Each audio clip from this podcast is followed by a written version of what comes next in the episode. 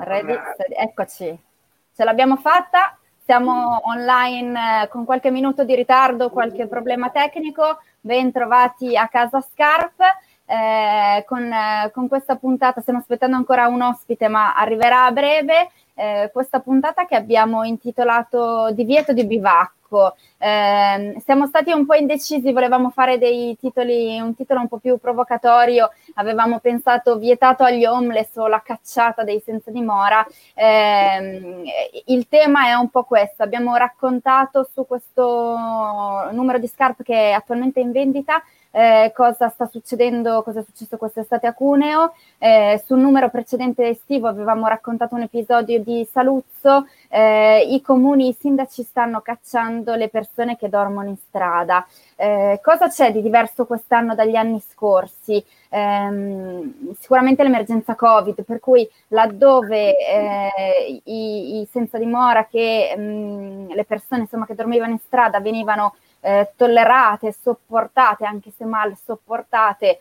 Ehm, quest'anno, quest'anno, in più c'è la, la, la, questione del vietare gli assembramenti, quindi un po' con eh, questa scusa o questa motivazione, sono un po' le due facce della medaglia, eh, sono stati fatti diversi sgomberi. Eh, vi racconteremo un po' due episodi piemontesi, vi racconteremo anche qualche situazione dalla Lombardia. Eh, lascio subito la parola a Ettore invece che eh, ci presenta un po' il tema dandoci anche qualche eh, nota tecnica, qualche questione tecnica, eh, perché i sindaci hanno la possibilità di fare queste ordinanze, che cos'è il DASPO, lo chiamiamo che co- così. Sì, buongiorno a tutti. Allora, il DASPO è sempre esistito, cioè sempre esistito, è, è, è nato in verità per tenere lontano le persone dalle attività sportive quindi veniva usato fondamentalmente per tenere lontano i tifosi, una frangia violenta dei tifosi dagli stadi. Col famoso decreto sotto il governo Gentiloni, il famoso decreto poi diventato Minniti dal nome del ministro dell'interno, è stato introdotto il DASP urbano. Il DASP urbano prevede tutta una serie di iniziative da parte sia dei sindaci che dei questori per allontanare da, dalle zone ben precise in verità, perché all'inizio si parlava soprattutto di aeroporti, stazioni, centri dove, dove, c'era il passaggio di persone piuttosto che musei, eh, luoghi di interesse pubblico, parchi urbani o luoghi di interesse turistico, per, ante- per allontanare le persone che hanno comportamenti o violenti o di, una, di un certo tipo, accattonaggio, si parla di accattonaggio molesto, eccetera di volta in volta sono stati invece utilizzati da sempre più sindaci per allontanare, prendendo come scusa il, il decoro urbano, per allontanare dal centro delle città i, gli homeless che abitualmente dormono in, in, in alcune parti del centro città. Il, il, sindaco interviene multando, può intervenire multando semplicemente, quindi fa già ridere multare una persona che è senza dimora, quindi nessuna possibilità di pagarla, o se no in seconda istanza può intervenire il questore e può obbligare appunto, decreta l'ordine di allontanamento, la persona ha un numero di giorni per allontanarsi non può più rientrare. Dopo una, se reiteratamente questo ritorna, può essere soggetto d'arresto. Eh, la, principale, la principale opposizione che si fa a chi appunto decreta di Espo, i DASPO è che semplicemente si tratta non di risolvere un problema, ma eh, fondamentalmente spostarlo, perché i senza dimora esistono e semplicemente si spostano da un posto della città a magari un altro posto della città oppure a un'altra città, quindi l'altro sindaco fa un DASP e quindi c'è questo rimpallo continuo. Ultimamente, a causa del Covid, vuoi per l'aumento di senza dimora per strada, vuoi perché, soprattutto quando si tratta di migranti, eh, che lavorano nelle campagne, eccetera, tutte le strutture che erano previste prima sono state messe in atto, quindi sono aumentati e in questo caso i DASPO, come spiego di più, formalmente in Piemonte, ma anche alcuni paesini del sud Italia, riguardano i migranti che lavorano nei campi.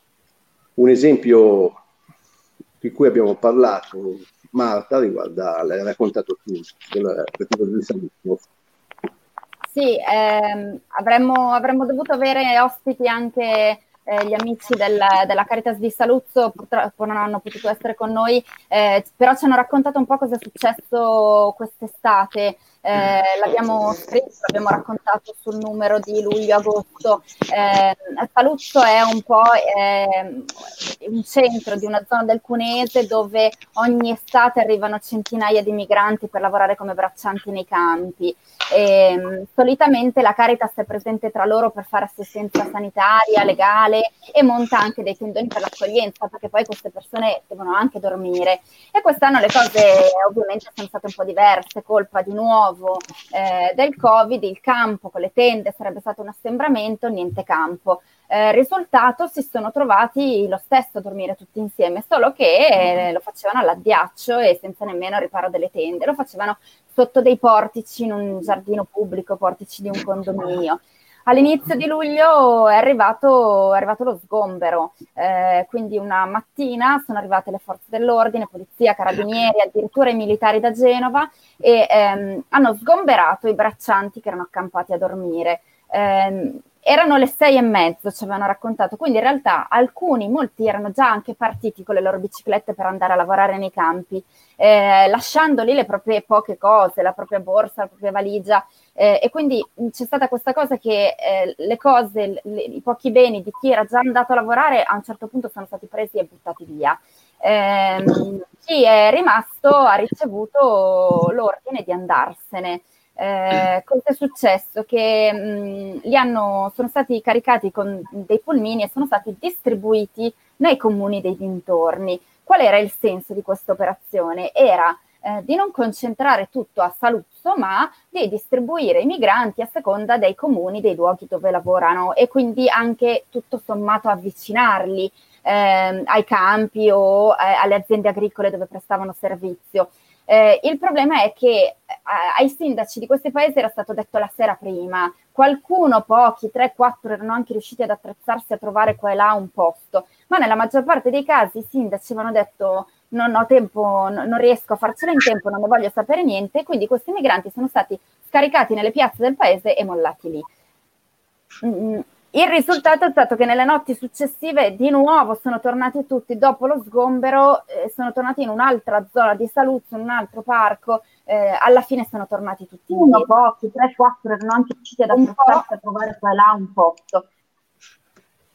Un po' a dirci che mh, mm, alla fine cacciare non è che fa scomparire il problema, perché eh, le persone non scompaiono nel nulla, semplicemente si spostano da un posto all'altro. E, e quindi questa era eh, la situazione di Saluzzo. Eh, i, i, i, colleghi, gli amici della Caritas e del, del, di Progetto Presidio della, di, di, Saluzzo ci hanno detto che il problema eh, c'è da tutti gli anni e in realtà non è risolvibile dai singoli sindaci, è un problema che va risolto e va affrontato a livello eh, sovraterritoriale eh, quindi deve essere una cosa che deve essere affrontata almeno dalla provincia se non dalla regione Piemonte. Ecco questo è un po' eh, il racconto di Saluzzo. Eh, a questo punto chiedo invece a Enrico, passo la parola a lui eh, e chiedo a te eh, che cosa è successo invece a Cuneo. Tu su questo numero ci racconti del DASPO di Cuneo eh, e come si è arrivata alla, all'ordinanza del sindaco, chi in questo caso invece dorme in strada? Ma sai, la, la questione di Saluzzo è molto è, è storica, insomma. A Saluzzo la, la, la, situazione delle persone che giungono sul territorio per la raccolta della frutta è, è storica. Per dirti, io che non sono proprio un ragazzino, raccoglievo le pesche all'Agnasco, che è vicino a Saluzzo, quando avevo 15 anni. Eh, cosa succedeva all'epoca però? Eh, le poche persone che arrivavano da, mm, che, non erano del territorio, quindi che arrivavano da lontano, no? magari non arrivavano, alcuni arrivavano già dall'Africa, altri arrivavano solo da altre parti d'Italia, venivano ospitate dal, dal, dai, dagli agricoltori ehm, che consideravano questo essere normale, cioè io ti ospito, anche perché ci si iniziava la raccolta della frutta alle sette e mezza del mattino, e si finiva alle 7 di sera, per cui non è che ci fosse tutto questo tempo per spostarsi e andare a, a, cercarsi un posto per dormire, era meglio e anche interesse degli stessi datori di lavoro ospitare le persone a dormire lì. Questa cosa non si fa più. E la prima cosa che mi viene da dire è, rispetto a Saluzzo, ma in generale, è che trovo scandaloso che non si, non si intervenga per, non dico obbligare, magari anche incentivare, no? non, non sempre poi i metodi repressivi funzionano, anzi io credo che funzioni molto di più, convincere e creare delle convenienze no, reciproche, ma che non si intervenga per fare in modo che i datori di lavoro si prendano carico della soluzione abitativa delle persone che lavorano da loro. Questa cosa non succede, a Saluzzo non succede e da anni, tutti gli anni, le associazioni, la Caritas, organizzano tendopoli, le riscaldano, non, eh, però la gente non le vuole, insomma il solito problema che quest'anno sinceramente non so come sia andata l'estate a Saluzzo, non ho seguito la questione, ma da quello che hai raccontato tu sicuramente non è andata bene, anzi probabilmente peggio degli, degli ultimi anni. Ehm, Cuneo io credo che viva una sorta di rimbalzo di questa situazione saluzzese perché a Cuneo sì, ci sono anche persone che vengono a fare lavoro agricolo estivo, ma non è una zona di frutta come quella di Saluzzo. Per cui io credo che ci siano alcune persone che... Allora, poi c'è stata la polemica grossa. Chi sono queste persone che dormono per strada a Cuneo? Allora, secondo il questore, come sempre, no, i dati eh, sono discordanti. Secondo la questura, solo il, il massimo il 10% delle persone che bivaccavano per, stra- cioè per strada, in questo luogo, in questo sottopassaggio eh, di questa struttura che si chiama Movicentro, che collega la stazione ferroviaria al centro della città, una costruzione architettonica di, degli ultimi, credo, dieci anni, che era stata pubblicizzata come un posto all'avanguardia ed è diventato invece appunto luogo di riparo per le persone che non trovavano riparo in altri posti, perché è riparato, perché ci sono i servizi igienici, quindi è molto comodo ed è in centro. Ecco, secondo il questore solo meno del 10% delle persone che eh, bivaccavano in questo luogo erano eh, raccoglito, potenziali lavoratori stagionali stranieri, diciamo, mentre per gli altri si trattava di spacciatori, di delinquenti, con, con delle definizioni anche un po' antiche, no? Del, intanto categorizzando eh, gruppi in, in modo assolutamente impropriato. E, e, poi, secondo le associazioni, non veritiero, nel senso che invece la parte di potenziali o ex o futuri lavoratori stagionali eh, costituiva una, una, percentuale abbastanza importante. Comunque, eh, la questione era in piedi già da mesi, più volte si era intervenuti attraverso il questore, cioè, anche lì si, si, sconta un po' una sorta di, di, di, di anzi quasi di, gara. Eh, chi fa meglio lo sceriffo tra il sindaco e il questore, per cui a, una sgomberi effettuati durante la notte, le prime luci del mattino, eh, seguiva poi dopo qualche giorno un'altra occupazione di suolo pubblico, insomma alla fine si è andata avanti dopo alcuni mesi, già a maggio ehm, il sindaco aveva provato a far approvare in consiglio comunale quest- questo DASPO o comunque delle misure diciamo abbastanza rigide di intervento per sgomberare questa zona, era stato bloccato. Dicono, io, io riferisco quello che dicono le opposizioni del, al Consiglio Comunale, eh, approfitta della chiusura estiva il, il, sindaco per fare un'ordinanza in modo che non ci fosse dibattito su questa soluzione. E le critiche forti sono una, la prima, questa che ho detto, cioè farlo in un momento in cui non c'è un dibattito democratico, eh, due, quella di invece, come diceva prima Ettore, invece di trovare una soluzione al problema, quindi lavorare sulle cause, si interviene sull'effetto. Eh, aggiungo solo una cosa che adesso al di là delle questioni politiche, a me pare, conoscendo un po' la provincia di Cuneo ehm, e Cuneo in particolare, mi pare che sia un problema forse più culturale che politico, nel senso che si tratta di una, Cuneo ha 56.000 abitanti, cioè noi pensiamo che sia una città, ma non è una città, è una cittadina, è, è, è provincia ed è abbastanza, come ci raccontava già Totò, abbastanza isolata da, dai, diciamo, dai, passaggi, dai movimenti, no? c'è una chiusura che è anche culturale, che è un po' mentale, ma questa non è una critica, è un dato di fatto. E, e quindi questo cosa vuol dire? Che si tratta di una popolazione molto eh, legata allo status quo, cioè al mantenere le cose come stanno e poco propensa al cambiamento. Allora, intervenire in modo strutturale in una situazione come questa, che non sarebbe difficile, no? perché se poi si parla di alcune decine di persone, ma implicherebbe un intervento strutturale, e cioè partendo da questo discorso che facevamo prima, intanto andare a intervenire sui datori di lavoro, potenziali datori di lavoro. Ma lì vorrebbe dire eh, scomodare la Coldiretti, che è una potenza nella provincia di Cuneo. Quindi ci sono dei motivi per cui alla fine cosa si fa? Daspo, no? mi, mi, mi, vengono in mente queste immagini dei film americani in cui lo sceriffo carica sulla macchina le persone alle porte dove c'è il cartello fine, fine città, fine Cuneo, dice ok, adesso sono fatti tuoi, non mettere più piede sul territorio comunale. Mi piacerebbe sentire da un, da un grande amministratore comunale invece quale potrebbe essere la soluzione. No? Quindi cedo volentieri la parola a Paolo. Beh, il grande amministratore comunale, eh, ma, eh, magari lo, lo, lasciamo dopo. In realtà io ho un'altra domanda per te, mm. Enrico. Sì. Eh, a Cuneo mi pare di aver capito che ci sia stata anche una avversione nei confronti delle associazioni che portano aiuto agli homeless, così, quindi non solo eh, chi per strada ci sta, ma anche quelli che poi cercano di andare a aiutarli. Tu prima hai, hai citato il questore e se non erro c'è stato un richiamo del questore da parte eh, verso queste persone. Sì, sì, qui è più stato un intervento di ordine pubblico, quindi non credo che in questo caso c'entri l'amministrazione comunale, ma più la, la polizia, più il questore. E come abbiamo già visto, che ne so, a Ventimiglia, no, sul confine, eh, quando i gruppi spesso gruppi auto-organizzati, magari neanche, neanche, organizzati politicamente, ma più forse di volontariato, ehm, tendevano a, ad aiutare le persone che si trovano in strada. A Ventimiglia l'abbiamo visto spesso. Ehm, in questo caso alcune, alcune, persone hanno cercato di dare una mano a, al, al, alle famiglie, poi in alcuni casi si trattava anche di, di famiglie no? in strada.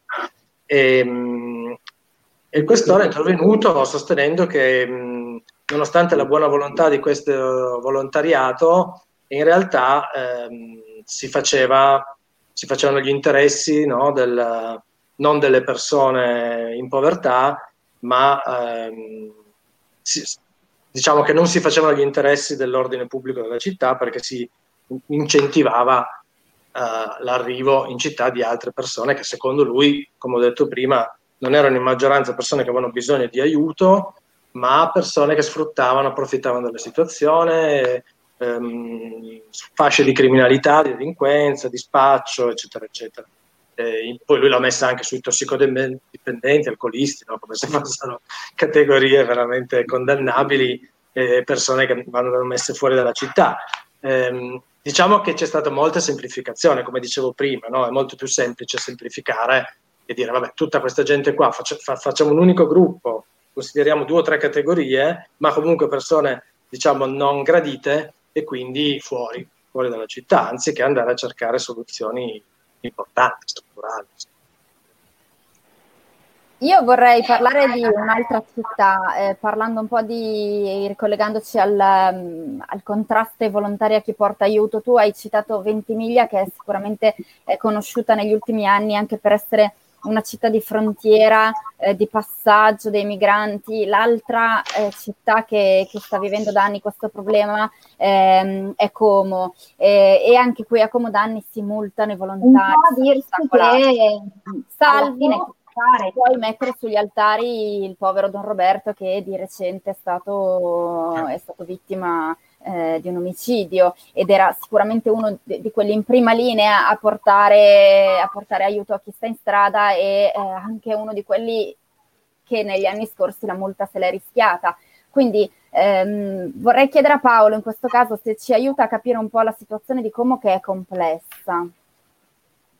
Ciao Marta, ciao a tutti. Spero anzitutto che mi sentiate perché oggi la tecnologia congiura molto di me, contro di me, non solo non sono riuscito a collegarmi tramite computer, ma sento a malapena quello che dite, quindi sono veramente in una condizione di collegamento assai precaria. Mi pare che tu, di aver capito che tu mi abbia chiesto della situazione comasca, ecco. La situazione comasca è una situazione che la disgrazia accaduta a, a Don Roberto, il crimine commesso nei suoi confronti, il suo omicidio, ha contribuito in qualche modo a svelare, speriamo non ad esasperare di fatto come città di frontiera, città di grandi passaggi, città, ahimè purtroppo negli ultimi anni, di eh, sgomberi ripetuti in varie aree e di eh, scarsa attitudine da parte dell'amministrazione comunale a, a adottare provvedimenti strutturali di rinforzo rispetto ai servizi e alle strutture che già esistono, eh, tanto che eh, il lockdown imposto dal virus aveva fatto esplodere delle situazioni di emergenza su cui la città stava discutendo anche abbastanza accanitamente, stava litigando già durante l'estate. Ecco, la disgrazia accaduta a Don Roberto è venuta mh, mm, come dire, a rivelare una uh, situazione di grave difficoltà che evidentemente la città non ha saputo affrontare per, mh, mm, per tempo. Chiaro che si tratta di problemi complessi in una città di frontiera questi problemi che sono complessi ovunque diventano ancora più complessi, questo va riconosciuto, però è altrettanto chiaro che Como non, eh, in questi ultimi anni non ha saputo far fronte a quella che è una sua condizione strutturale. Eh, il Covid ha, ha rivelato l'insufficienza delle strutture esistenti, ha riproposto il tema dell'esigenza di nuove strutture e di nuovi strumenti di accoglienza la stessa maggioranza politica di centrodestra che regge il comune si è divisa a un certo punto sull'opportunità di dare vita a nuovi luoghi di accoglienza e con episodi anche insomma che hanno fatto parlare le cronache comasche, assessori che sono scesi in piazza a strappare coperte a persone senza dimora che dormivano all'addiaccio, eccetera, eccetera, ma insomma tutto questo rivela una situazione di inadeguatezza eh, nell'approccio al, a, a, alla questione. Eh, su questo panorama spicca eh, la figura di Don Roberto, spicca nella sua silenziosità. Don Roberto è una persona, un prete, un sacerdote che si è dedicato da anni, eh, che si era dedicato da anni alle persone senza dimora, alle persone in situazioni di, di bisogno più evidente e più estremo, che lo faceva con uno spirito autenticamente evangelico, senza cercare la ribalta, i riflettori, le polemiche quando fu multato lui con altri volontari per aver portato eh, da mangiare alle persone senza dimora che dormivano nel centro cittadino, violando così una, eh, una ordinanza della, della, dell'attuale amministrazione, pagò la multa senza battere ciglio e senza innescare polemiche. Parlavano per lui fatti, chi ha visto un video che, ha, che è girato in rete purtroppo dopo la sua morte con lui che dotato di mascherina, quindi già ai tempi del Covid, con un, un la situazione di pericolo ancora più evidente, lui che medica letteralmente le ferite dei piedi di una persona che ha dormito in strada, ecco, ha visto il Vangelo incarnato.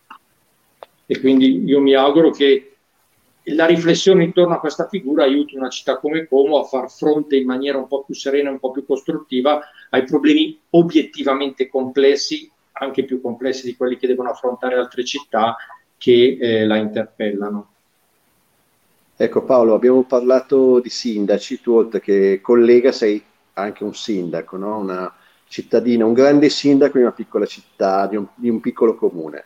Ma davvero il comune eh, fondamentalmente arrivato a un certo punto non resta che, al sindaco non resta che fare il DASPO o esistono altre, altre strade percorribili per aiutare queste persone? Secondo me di strade percorribili prima ce ne sono molte, ce ne sono molte eh, anche eh, pur nella diversità delle situazioni. Eh, per esempio a me è capitato una, proprio quest'anno e sta capitando in queste settimane, in questi giorni, una situazione che per il mio piccolo comune è una situazione inedita. Siamo un comune della bassa provincia di Lecco, un comune di 4.800 abitanti che ovviamente non ha mai avuto, non ha mai dovuto registrare eh, fenomeni di homelessness, cioè di presenza di persone senza dimora. E tutto ad un tratto quest'estate ne sono comparse otto alla stazione in momenti diversi, in situazioni diverse, per effetto di una passaparola che tra queste persone è circolato e che ha invitato appunto alcuni di loro a trasferirsi per dormire, per passare la notte in una stazione reputata più tranquilla di quelle metropolitane o dell'Interland milanese dove erano solite appunto passare la loro notte. Quindi ci siamo dovuti, eh, dovuti trovati ad affrontare questa situazione che in una stazione piccolissima di provincia come la nostra eh, è balzata immediatamente agli occhi di tutti, nonostante come dire, il ridotto utilizzo dei treni che in questo periodo si fa a causa della pandemia. Eh, ecco, per dire cos'è capitato a me. Eh, eh, è capitato che mi dovessi misurare con un problema per il quale non avevo strumenti. È chiaro che in un comune piccolo come il mio non ci sono né dormitori né mensi né volontariato dedito a queste realtà, tantomeno unità mobili. Eh, abbiamo però cercato di eh, allacciare contatti con le reti provinciali, sia pur a fatica, quindi rivolgendoci all'Eco a Monza per capire di quali risorse si potevano disporre. Alcune persone si sono poi aiutate autonomamente, una volta anche magari indirizzate e orientate, altre le abbiamo messe in contatto con queste realtà d'accoglienza, per altre ancora le abbiamo, abbiamo riattivato i contatti con i comuni di provenienza perché, per esempio, rifacessero i documenti che, ave- che avevano perso in modo tale da poter avere accesso a una serie di servizi. Certo, su otto rimangono due irriducibili, per così dire, cioè due persone che nonostante i ripetuti tentativi che da luglio in poi sono stati esperiti, eh, dimostrano di non voler utilizzare le risorse e le opportunità che abbiamo messo a loro disposizione. Nei confronti di queste persone non ho certamente disposto il DASPO o forme di interdizione di questo tipo, è chiaro però che eh, ci si trova poi di fronte a situazioni problematiche perché venendo l'inverno in una stazione piccola a repentaglio è messa la loro salute, a repentaglio è messa la salute dei pedoni che transitano eh, nel sottopasso e che passano letteralmente a mezzo metro da persone sdraiate che possono tossire, possono avere il raffreddore ed è chiaro che in questa fase eh, storica soprattutto questo genere di situazioni è una minaccia alla salute di tutti. Per cui eh, il sindaco si trova di, anche magari quando ha una, il massimo di buona volontà si trova di fronte a delle situazioni obiettivamente difficili. Il DASPO però non è una risposta. Grazie Paolo. Eh, vorrei fare l'ultima domanda invece a Ettore, perché mm, Paolo tu hai accennato eh, anche alla questione, insomma la persona per strada che tossisce si va verso l'inverno. Eh, Ettore, possiamo magari chiudere dando un'anticipazione sul lavoro che stiamo facendo per il prossimo numero? Eh, sul prossimo numero parleremo ancora eh, di senza dimora e eh, affronteremo l'emergenza, inve- eh, l'emergenza freddo la, per la prima volta con, con, il Covid, facendo i conti con il Covid, con la, l'emergenza sanitaria, con le nuove regole. Eh, ci puoi dire qualcosa? Sì, ecco, noi preferiamo chiamare, nonostante noi la chiamiamo piano freddo, perché emergenza freddo inverno è normale che sia freddo, però per molti comuni purtroppo continua a essere un'emergenza, no? come se l'inverno non venisse tutti gli anni e freddesse tutti gli anni. Sì, stiamo andando, stiamo andando a vedere ci, e stiamo raccogliendo come si stanno muovendo soprattutto le, le grandi città eh, su questo fronte eh, per l'accoglienza eh, invernale anche per le persone che di solito non sono usi, non, non, non, non usano i dormitori. La, i, primi, I primi riscontri che abbiamo avuto è di grande difficoltà perché appunto nell'area Covid, nell'era Covid servono molti più posti e molte più strutture, in molti comuni è ancora tutto fermo, altri si stanno attrezzando, però la situazione al momento che quella che appare non è delle più confortanti, però sul prossimo numero poi troverete tutte le storie e tutto quello che riguarda questo argomento. Enrico, anche tu stai preparando su questo, ci aspetteremo anche il tuo racconto poi il prossimo mese. E certo, eh, la cosa che emerge, aggiungo solo una postilla, la cosa che emerge è che comunque anche in questa situazione dove sarebbe doveroso no? cercare delle soluzioni abitative, come tra l'altro sul numero scorso abbiamo scritto, no? come FEANZA la Federazione Europea propone, no? visto che in, in alcune città europee si è riusciti per, nella fase di emergenza trovare delle soluzioni, queste potrebbero diventare, passare da temporanee a permanenti. Ecco, nonostante questo, io vivo la, la, la realtà qua di Torino e de, de, dei comuni vicini, non mi pare ecco, che al momento ci sia questa intenzione di trovare soluzioni mh, strutturali, decisive, permanenti. E quindi quello che diceva prima Ettore è vero, alla fine continua a essere per molti comuni un'emergenza, quella invernale, a cui si è aggiunta l'emergenza Covid, quindi due emergenze, la vedo dura insomma, anche per questo inverno, per le persone in difficoltà. Noi siamo arrivati al termine della nostra mezz'ora di chiacchierata, ringrazio chi ci ha seguito, ringrazio Ettore, Enrico, Paolo per eh, aver portato le loro esperienze e i loro racconti. Eh, vi salutiamo, vi diamo appuntamento alla prossima diretta di Casa Scarp. Eh, non sappiamo ancora dirvi quando sarà la prossima, ma vi diciamo che ne stiamo preparando una, la, ne sta preparando una la nostra redazione di Napoli, quindi a breve vi daremo notizie. Eh, chiudo con una nota tecnica, vi ricordo che il giornale Scarde Tennis si compra eh, dal, dai nostri venditori in Pettorina Rossa, eh, oppure per chi non ha i venditori presenti nella propria città si può anche acquistare online sul sito www.social-shop.it, lo vedete lì, lì, sotto, insomma, credo di aver fatto giusto eh, l'indirizzo. Quindi grazie a tutti e a risentirci e rivederci alla prossima. Ciao. Buona giornata. Ciao a tutti. Ciao.